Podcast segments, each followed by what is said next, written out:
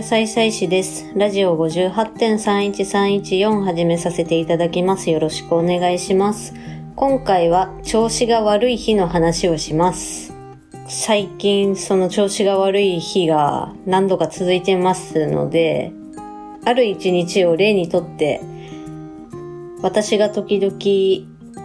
ツイッターでつぶやく今日はなんだか調子が悪いっていうのがどういう感じなのかっていうことをお伝えしようかと思います。まず、調子が悪かった日っていうのは、仕事はお休みの日でして、次の日に朝一からの仕事が入ってる日でした。朝一からっていうのは、6時半からの勤務で、私はだいたい5時少し前に目を覚ますようにしてます。朝ごはんとかゆっくり食べたいんでね。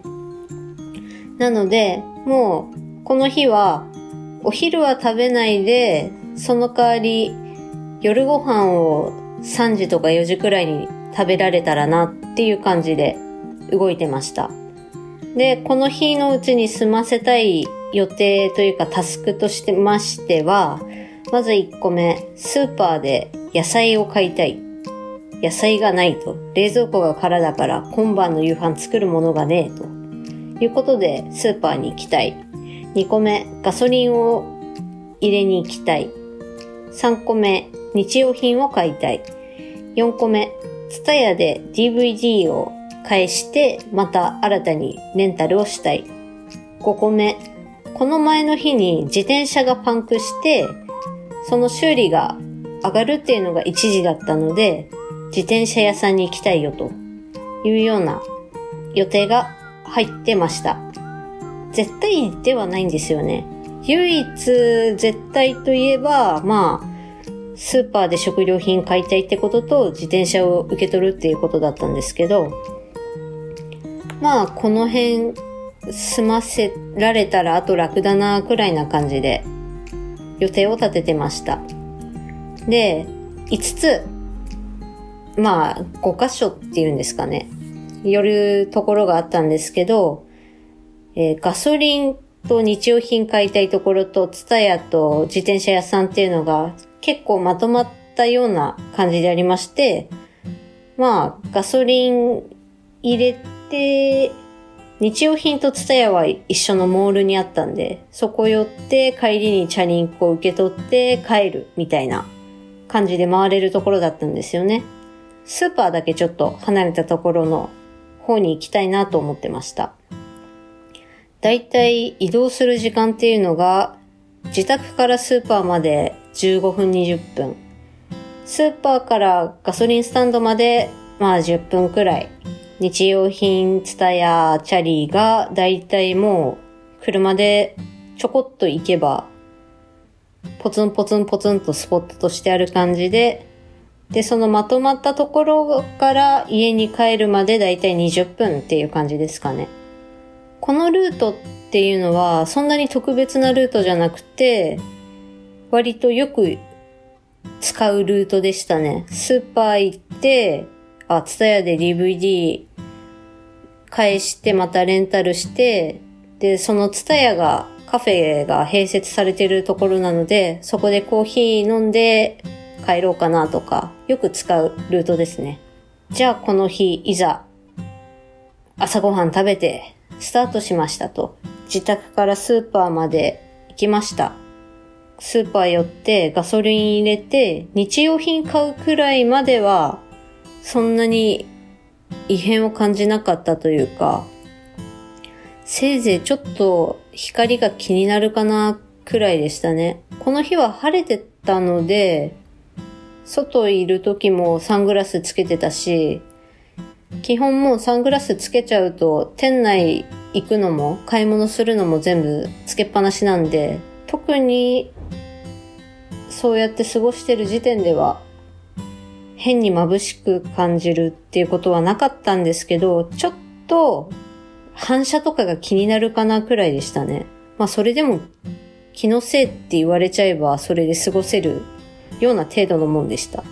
明らかにこれちょっと、あ、いつもとちゃうなって思ったのは、ツタヤで DVD 選んでる時の店内 BGM がすっごい気になっちゃったんですよね。気になったというかまあ、かなりうるさく感じてしまった。このうるさいっていうのが、店内は騒音としては静かだったんですよ。ざわついた感じではなくて、BGM がすごい、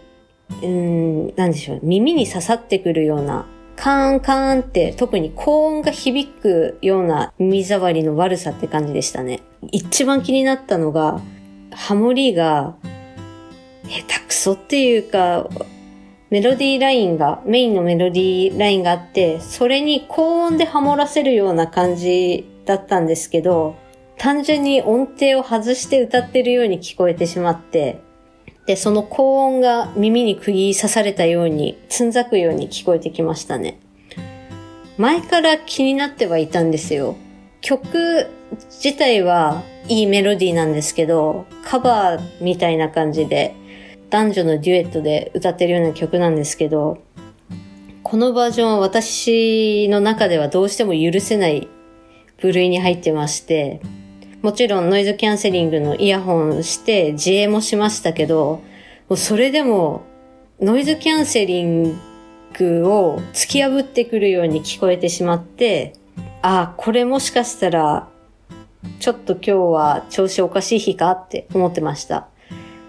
この時はポッドキャスト番組を聞いてなんとかやり過ごしましたね。ただそれも結局途中で、あ、もうちょっとこれもしんどいってなっちゃって、もうさっさと DVD 選んで別のコーナーに移動しました。ツタヤ行った後は自転車受け取るっていう順番だったんですけど、これが1時だったんですね。1時以降にお越しくださいと言われたんで、で、時計見たらまだ30分くらいあったと。なので、その隣のコーナーの本のコーナーで新刊がなんか出てるかなとか、雑誌とかもどんなの出てるかなって感じでうろうろしてたんですけど、もう膝が抜けるような感覚でしたね。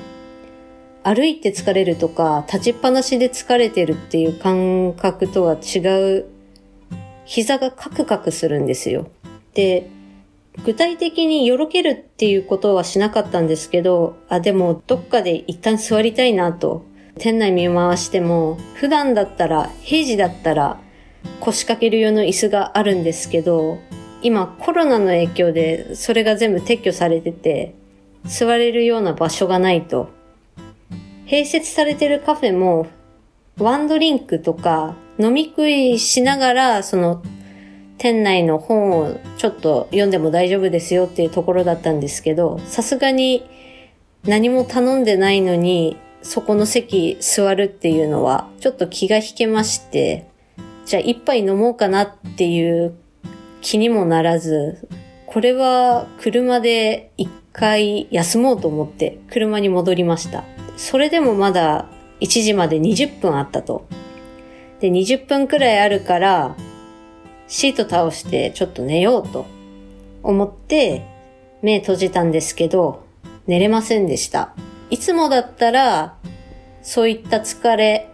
を感じて車で寝るっていうことはできるんですよ。30分とか1時間くらい。今だったら秋になって暑さも落ち着いて、なんなら風が気持ちいいっていうくらいなんで、いい昼寝の時期ではあるんですけど、外的要因の不快感がある。暑い寒い、あと音がうるさいとか、日差しが当たってっていう、そういった要因がないにもかかわらず、眠りに落ちるっていう一線を越えないっていう感じですね。結局寝れなくって、まあでも目閉じてちょっとこのまま横になったよって思って、とりあえず横になってました。でも結局寝れませんでした。で、そんなこんなしてたら、ああ、もう1時近いからそろそろ車運転して自転車取りに行こうと思って、自転車受け取りに行って、で車で運転して帰って、ベッドに行って、今度こそちゃんと布団かぶって寝ようって思っても、寝れませんでしたね、やっぱり。まぶたを閉じても明るさが気になっちゃったんですよ。で、暗い方向いたりとか、タオルケットを頭から被って、割とシャットアウトしたつもりになっても、どうしてもあの、まぶた閉じて、光が当たるとちょっと赤くなるっていうかなんか、わかりますかねこの感じ。それがもう気になっちゃって、やっぱり寝れませんでしたね。で、また目閉じたまんましばらく横になっても、どうもスッキリしない。朝ごはんはちゃんと食べて、で、横になって、この時だいたい2時くらいだったんですよ。ご飯食べてから6時間、7時間くらい経ったっていう感じですよね。横になってから起き上がって、あじゃあそろそろシャワー浴びるかとか、ご飯作り出そうかなってするときに、動き出そうとすると、あ、これはやばいやつだと。下手すると途中で力尽きてしゃがんで動けなくなるやつだっていう感覚がありましたね。もう脳みその方が、脳みそなのかな？体がとにかくエネルギー不足になっちゃって、今下手に動かない方が良さそうだなっていう感じで、しばらく虚空を見つめてました。なんか波があるんですよね。今動いたらやばい、やばい、今だっていう感じで動き出して、蛍光補水液をペットボトルで何本か持ってたやつを一本一気飲みして、結構保水液が体に行き渡るっていうか脳に行くっていうか、まあとにかくしばらくじっとして、あ、動き出して大丈夫だなっていう時に、あ、じゃあお風呂入ろう。ご飯作ろう。で、もうこのまま流れに乗ってもご飯も食べちゃおうっていうので、ご飯食べて、ようやくああ、いつも通りになったわっていう感じでした。で、最後。今ハマってる本があるんですよ。本というか作家さんが。このお話はまた別の回でしようかなと思ってますけど、その作家さんの本を読みたい。暇さえあれば最近本読みたいって思ってて、久しぶりにどんどん本を読んでるんですけど、これもね、いつも私ご飯食べ終わって寝る前に布団の中で読むっていう時間を作るようにしてるんですけど、この時も、まだちょっと寝るには早いかな。私、あんまり早く寝ちゃうと、次の日朝起きたい時間の前に、お腹が空きすぎて起きることがあるんですね。まあ、どっちしろもうご飯食ってるから、食った後だから関係ないんですけど、でもまだちょっと寝るにはな、早いなって思って本読みたいで、いつも通り読み始めました。ちょうど新しい本を手つけたばっかで、よしって思って読み始めて、もう30ページもしないうちに意識が朦朧とし始めて、ああ、もうこれ以上読めないやって思って30ページしか読めなくて寝ました。で、次の日ですよね。次の日は仕事だったんで、大体仕事の日ってね、調子が悪くならないんですよ。体が緊張して、もうそのモードに切り替わるっていうか、だから調子が悪くなる余地がないっていう感じですね。次の日はもういつも通り仕事しましたね。以上が調子が悪いっていう日の感覚でした。この日は店内の BGM、普段からここ気に入らないんだよなっていうところが、すごい攻撃的にうるさく聞こえてしまったとか、あと一番私の中でこれだなっていうのは、この、これだなっていう調子の悪い日のポイントっていうか、体の異変っていうのが、体が何かおかしいっていう風に感じて、車で寝れないとか、眠りに落ちれないっていうのがね、大きなキーだと思ってます。これが決定だかなと。まあ、車で寝れないっていうんだったら、もしかしたら姿勢とか、あと、家じゃないっていう出先だっていうことの緊張があって寝れないのかなっていうのもわかるんですけど、家に帰って布団で完全に横になれるで自宅だから別に緊張する必要もないっていうのに、意識がずっと上の方にあるっていうのは、これは一体どういうことだっていう感じですね。今まで配信した中で冬季うつ病の時の調子の悪さっていうのはお話ししましたけど、それとはまた違った調子の悪い日のご紹介ですよね。そう。冬季うつ病で調子が悪い、うつ病で、あ、調子が悪いっていうのは、朝ごはん食べたら動き出せないとか、今日一日フリーだ、何もやることないぞってなっても、やりたいことが思いつかない。体が動かないとか、そういった風にお話ししたかと思うんですけど、今回、この日に至っては、もう予定がしっかりあるし、もうなんなら動き始めて、波に乗れている途中で異変が起こったっていうのは、なんか、うつ病の調子の悪さとは違ったベクトルの調子の悪さかなと思ってます。特にこの日なんかは暑くもなく寒くもなく日差しもカンカン照りで肌がピリつくようなそういった感じはなくて外的要因の不快感で疲れたっていうのはあんまりなかったんですよね。せいぜいそのツタヤの店内の BGM ぐらい。だから、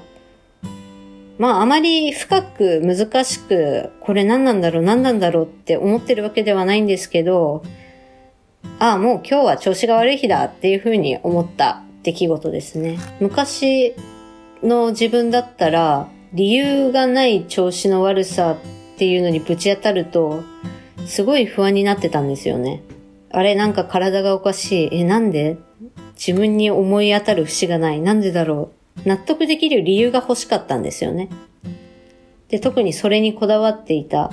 でも今はもう、あ、うん、まあ、そういう日もあるよねって言って、うん、今日調子悪い、帰る、寝る、寝れん。まあ、しょうがない。そういう日もあるさっていうふうに受け止められるようになりました。それは昔と比べて私がいい変化をしたなというところではありますね。ようやくこうやって納得できるように、理由がなくても納得できるようになるっていうのは、頑固さっていうので自分を苦しめてたものからちょっと解放されたように感じてます。以上でございます。それでは皆様ごきげんよう。さよなら。